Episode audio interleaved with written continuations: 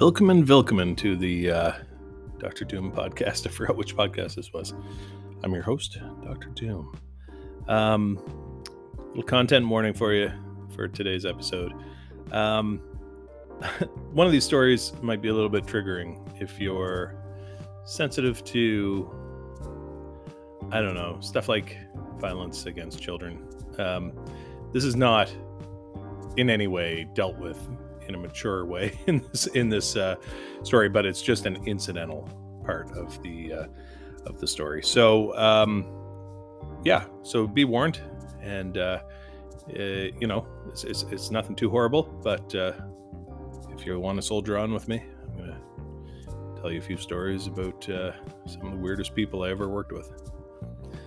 I'm gonna start with well, let's just get right into it.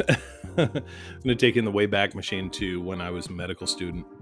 Um, I yeah, I finished my first two years, and sort of uh, I, I kind of gravitated towards the harder sides of medicine, the harder science and procedural sides. I knew I didn't like general surgery, but I thought maybe a surgical subspecialty would be of interest.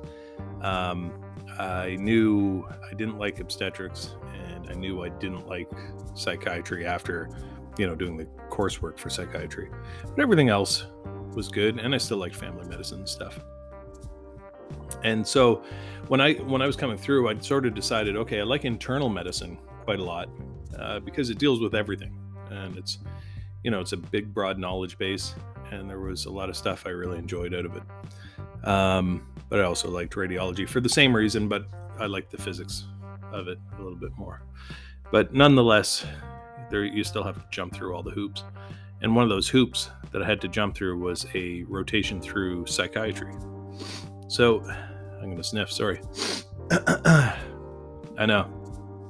The organic sounds that come out of my body on this podcast are revolting, and I apologize. Um, anyway, I had to do my psychiatry rotation. It was like two months, and I thought, God, what a waste of time. Not because I think psychiatry is a waste of time, just because I knew there was no way in hell I was going to get involved in a career in psychiatry. Um, I didn't, you know, I found the patients frustrating. I found the science of it like too uncertain, too wishy washy. And frankly, this is maybe just my experience. I found the psychiatrists to be a little bit weird. But uh, all that said, um, you know, that's not a, across the board. There were some normal ones, but they all seemed to be really, really quirky. And I was like, man, to me, this is just a fucking job. I just want to do my job, do do it well, help people, but then get out of here. I don't want to live like change my lifestyle. and, and I felt like to join that club, you had to have all these weird quirks. Like we had one old Caucasian guy who wore like shirts that looked like they were from a set of Chinese pajamas.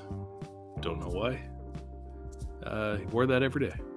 And uh, another fella who left his uh, dress shirt unbuttoned down to his belly button all the time. I don't know why. It was just the way it was. But uh, I, I, did my uh, rotation in a different hospital than where I was training. And uh, I met the weirdest of them all. so, psychiatry, unfortunately, it has an exam component, like a core. It's a core rotation, I should say, of the medical school training system. So there's an exam you have to study for, and you had to do patient interviews and stuff.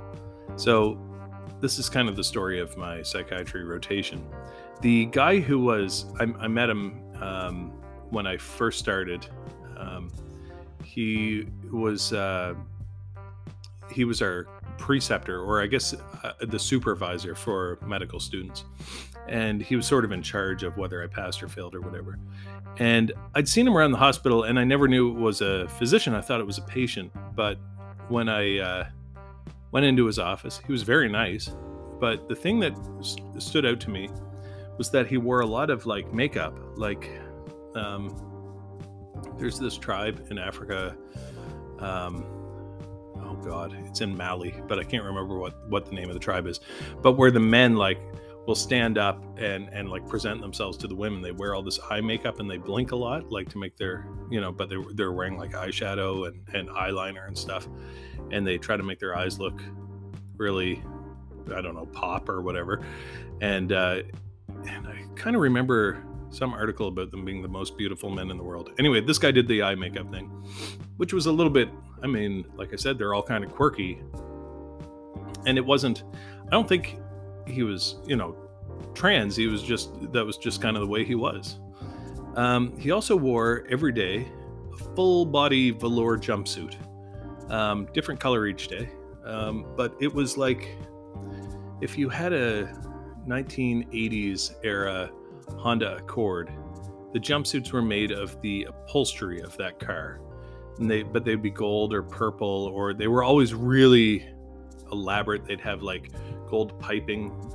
but I just thought, oh my god, I like this is going to be challenging because because eh, on top of that, he was super super serious about medical school student performance, and I absolutely was not um, the highlight of his uh, teaching experience. So, first of all, I didn't really know. I mean, I had read, like you'd always read the textbook before you'd start the rotation. I'd read the psychiatry textbook, but distinguishing um, bipolar disorder from uh, schizophrenia, it sounds like straightforward, but it was not. I still, to this day, there are people I would have said, "Oh yeah, they're definitely they have schizophrenia," and no, it's bipolar disorder. I, I still don't, I still can't really tell. you know, when someone's manic with bipolar or whatever, that can mask the symptoms, or that can be like the symptoms of uh, schizophrenia. Anyway, so every time we would go to the emergency department um, together to see a new patient, um, you know, we would do the interviews together and like if I forgot to ask, uh, you know, there were certain questions you had to ask. You plan to harm yourself or others, that kind of thing. And if I forgot to do it, man, he would like really reprimand me afterwards. But it was like, well, you'd already asked. you know what I mean? Like it was, it just felt weird going into these. Like people are in dis- mental distress, and you're going in oh with your medical student, and I just wanted to like be in a corner. I didn't mind observing, um, eh, but I didn't want to intrude into this person's like crisis. I just felt like I was making things worse. There's already a dude in a jumpsuit with eye makeup, kind of trying to, and it feels like that person is judging you. You know what I mean? And now you got this fucking medical student, you know, who's overweight in his plaid shirt and his little dockers that don't fit, and he's asking the same questions. What the fuck is this? Um, so I just the whole rotation was so awkward um, and we had these inpatients, and uh, and some of them were really kind of struggling a lot, and there we you know we caught them um, doing things with one another that were inappropriate, and it was just like I, I just felt like this is the worst two months of my life. I just hate this so much. Um, but this guy and and this guy was always riding me like just you know, at first I was like, okay, he's just a hard ass. He's like our standard sort of hard ass uh, preceptor. But after a while, he'll warm up to me when I sort of come around to his style. But no matter what I did, trying to emulate what he would do, trying to ask the questions he would ask and, and take the notes that he would take, uh, every time he would pick me apart afterwards. He was really judgmental. And it got to the point where I really didn't like this guy, but I couldn't really do anything about it.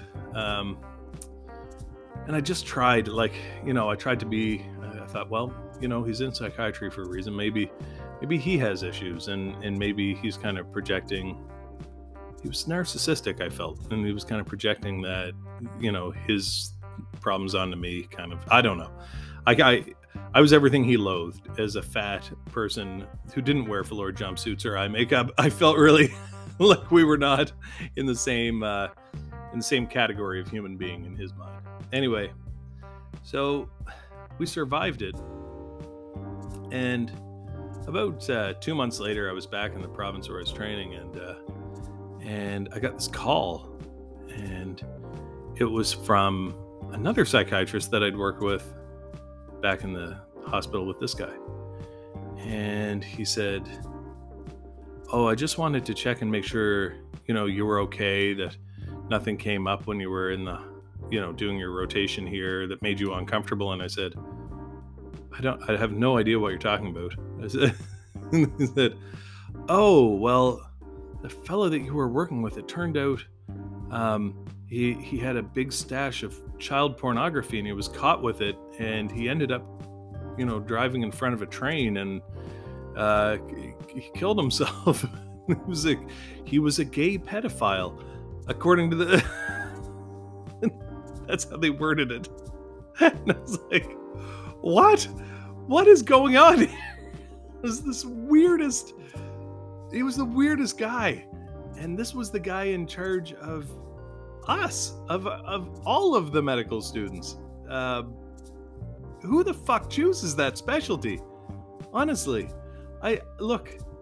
If you're if you're a psychiatrist, or you're in the psychiatry program, just look yourself in the mirror and go, "Why am I doing this?" so fucked up. Look, and, and all joking aside, there were some very nice psychiatrists. I just never met them.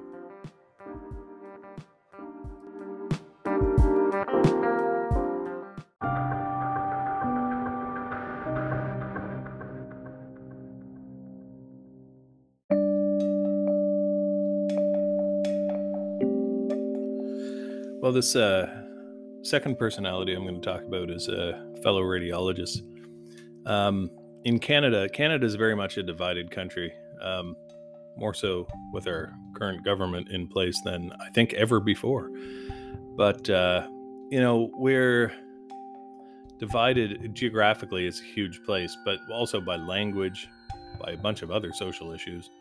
Um, and uh, and and that gets played. I feel like from the political side, in order to uh, you know make it us versus them and to get votes.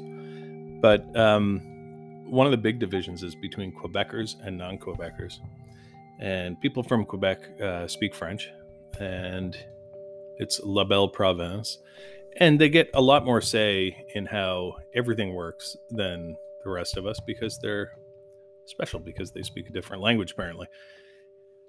All that aside, I have lots of friends from Quebec. I'm not. I, I am dissing the province a little bit, but it's not your fault. That that's just the way your you know our country is being exploited. Well, one of the radiologists I worked with um, was a fella named Dr. Y, and he was from La Belle Province, and uh, he was so funny. He uh, we, we were out on the East Coast where I did my program, and he did um, chest. He was a chest radiologist. Now, if you can imagine what a chest radiologist does, there are like three different things. There's infections, there's interstitial lung disease, and there's cancer.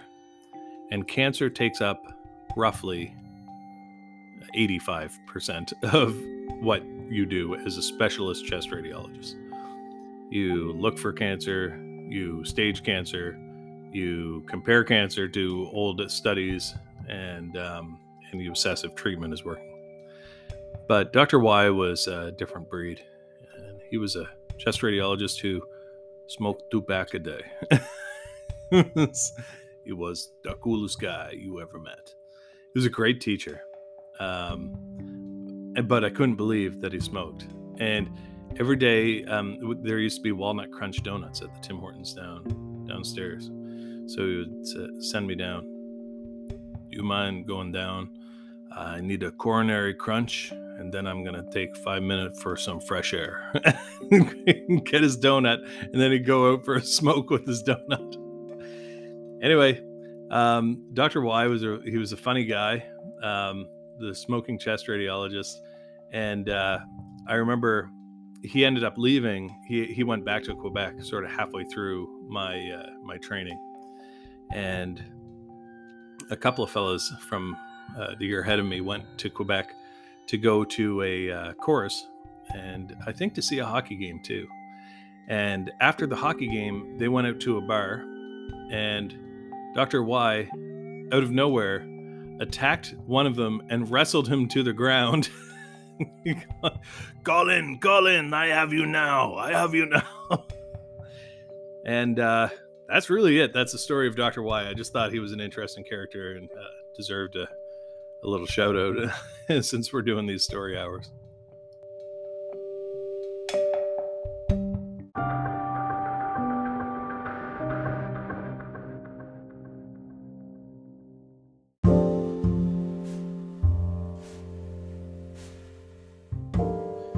This last story is about the only time I got in a uh, physical altercation with a patient. Um, so, in uh, in my program, uh, where our conference room was for neuroradiology rounds, was right outside the MRI unit in the adult hospital, and uh, one day we were all sitting around doing radiology rounds, or doing, uh, I guess it was uh, brain tumor rounds, and and I heard this commotion um, from the direction of the MRI, and I heard a big crash, and I heard a woman scream. and I was in a room full of 30 people, but I was like, I can't just sit here if somebody's in trouble. So I ran out the door, and there was this dude um, in a patient, Johnny, and he just had fucking murder in his eyes.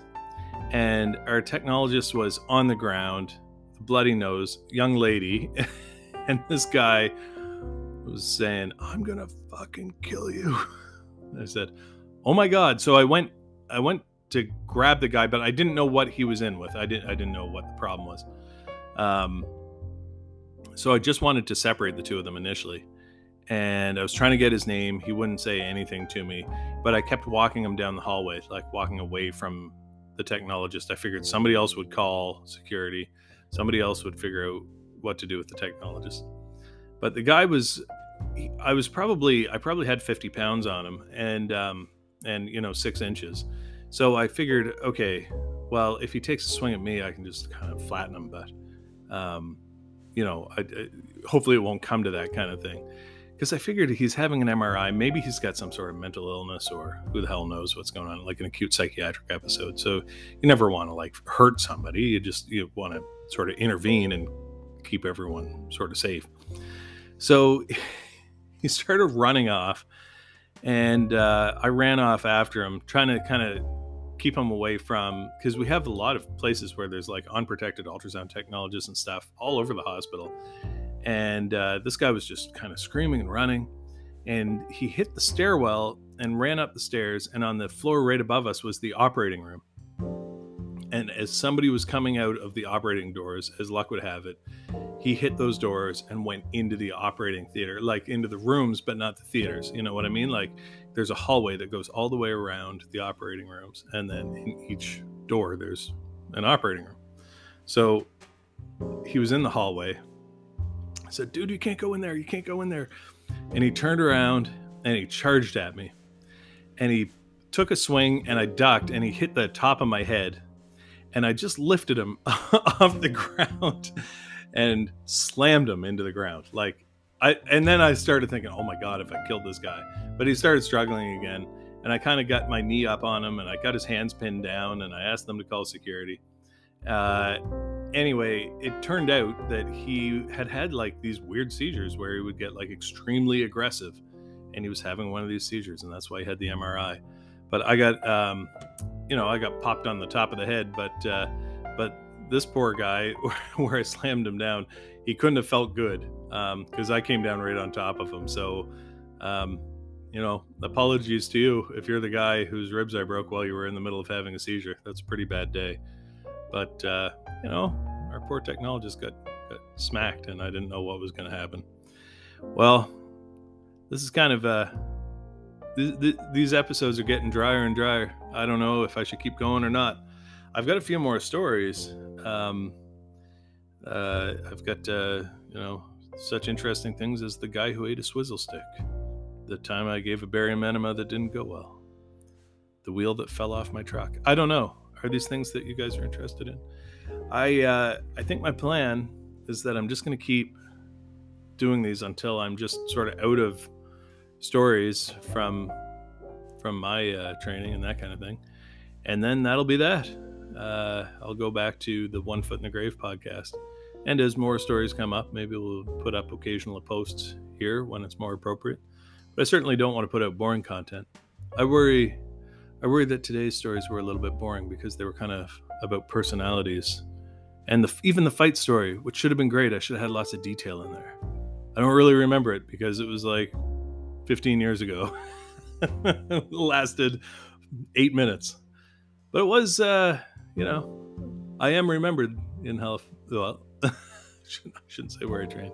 I'm remembered for being the guy that got in a fight with the patient. So, uh, anyway, until next time, stay healthy, stay classy.